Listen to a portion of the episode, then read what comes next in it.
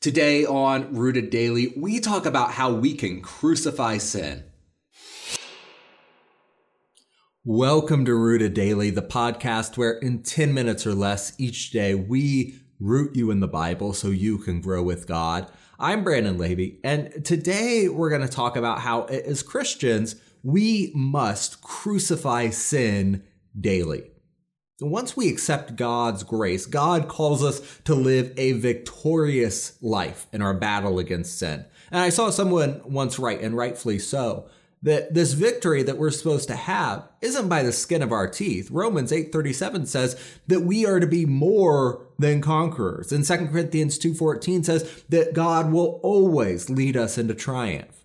You know, Paul answers the question about how we should respond to the grace of God, which doesn't depend on our works while still serving God. He writes in Romans 6, What shall we say then? Shall we go on sinning so that grace may increase?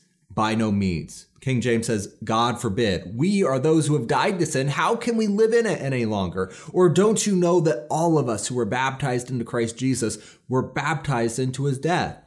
We are therefore buried with him through baptism into death, in order that just as Christ was raised from the dead through the glory of the Father, we too may live a new life.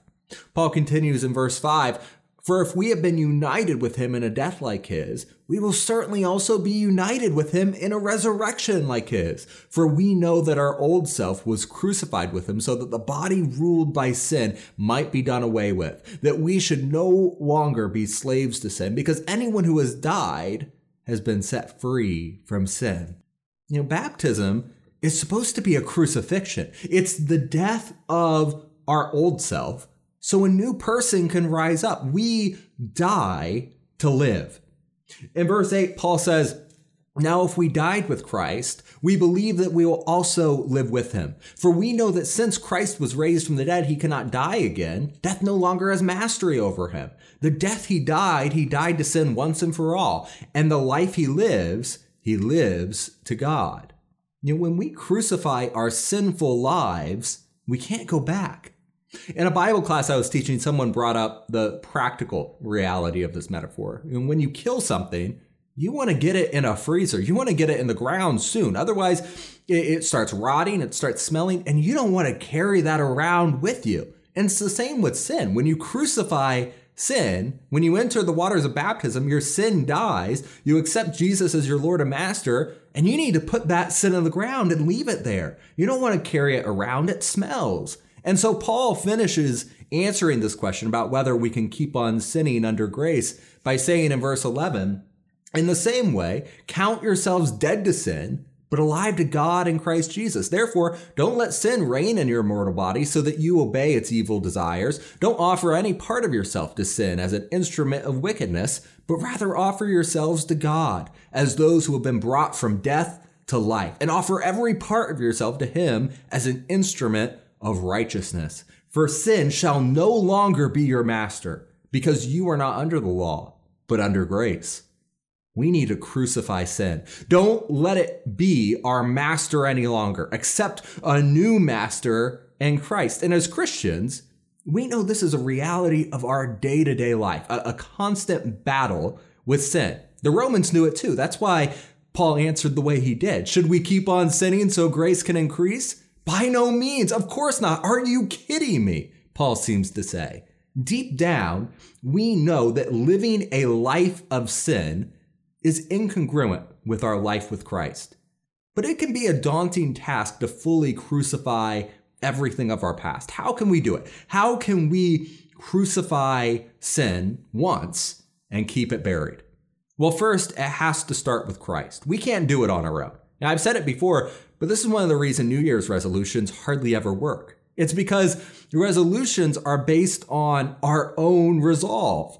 But to live a victorious life, we need Christ's resolve. Jesus says something incredible in Revelation 3 To the one who is victorious, I will give the right to sit with me on my throne, just as I was victorious and sat down with my Father on his throne.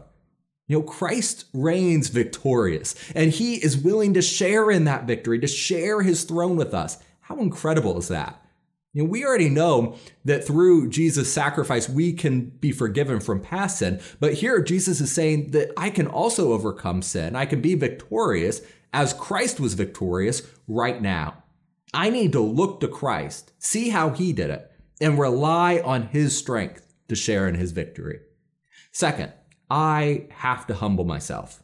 Philippians 2 5 says, In your relationships with one another, have the same mindset as Christ Jesus, who, being in very nature God, did not consider equality with God something to be used to his own advantage. Rather, he made himself nothing by taking the very nature of a servant, being made in human likeness, and being found in appearance as a man. He humbled himself by becoming obedient to death, even death on a cross.